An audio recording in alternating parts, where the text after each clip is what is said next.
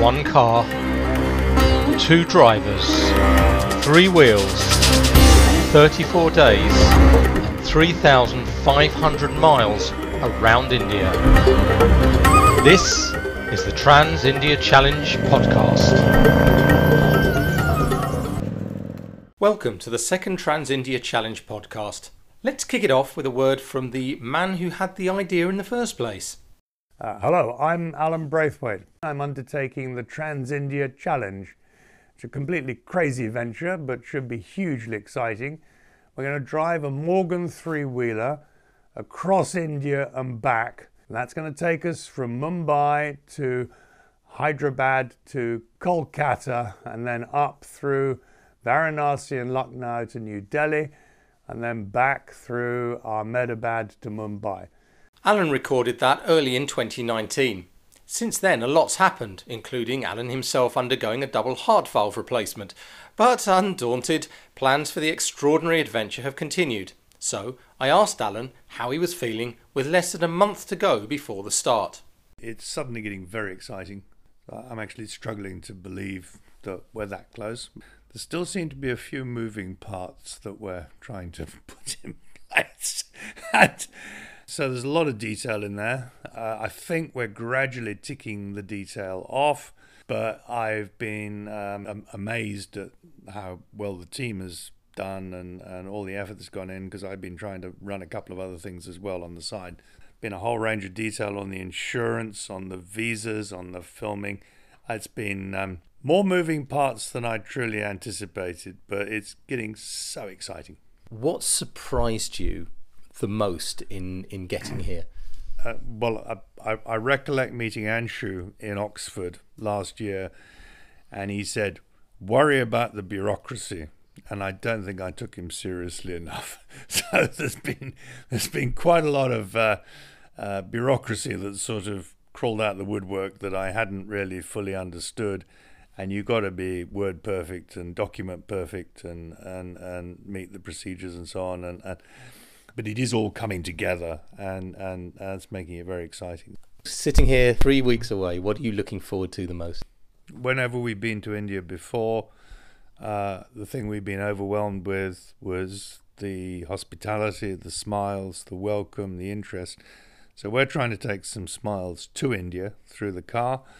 Uh, but the thing I'm I'm really looking forward to is visiting the Goonj sites meeting the Goonj volunteers, meeting the Goonj staff, because uh, they have an extraordinary structure, going out into the locations they're helping, hearing about what they do, how they do it, how they feel about stuff, hopefully giving them some smiles, but actually experiencing something that is completely different. Hopefully, we get a big welcome and we'll make a difference.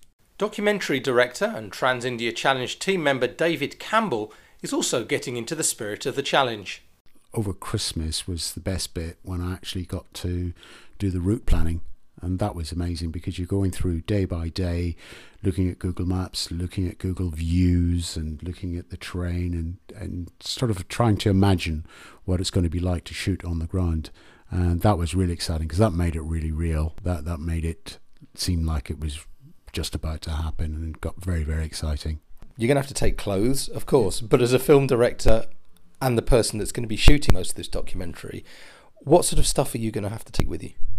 Well, the one thing that I don't think about is clothes, which is uh, like amazing because all you think about is the kit. What kit am I going to have? What's going to break down? What do, what backup do I need for everything? You know, you need two of everything at least. Um, things like cables, what if a cable breaks, because out there, specialist film equipment, where we're going to get it from if anything goes wrong. So it really is a little bit nerve wracking problem for me is that I think so much about the kit. I'll probably walk out there with like one set of clothes and a pair of boots, and that'll be it. How do you think the documentary is is going to shape up? What what's in your head at the moment? So you've got three levels. You've got the travelogue, the adventure, driving a Morgan through India. What's that going to be like?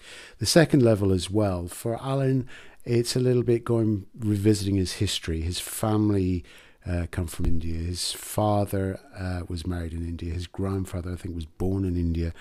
So you know, what's the connection there? I want to know what he thinks about going back to India and maybe looking at some of the places where they lived and some of the things that they were involved with. And thirdly, and most importantly, he's on a bit of a um, quest to look at the work of Goonj in terms of circular economy, in terms of sustainability, in terms of dignity for people. That, that Goonj has a very different way of, of looking at providing aid and help to rural communities.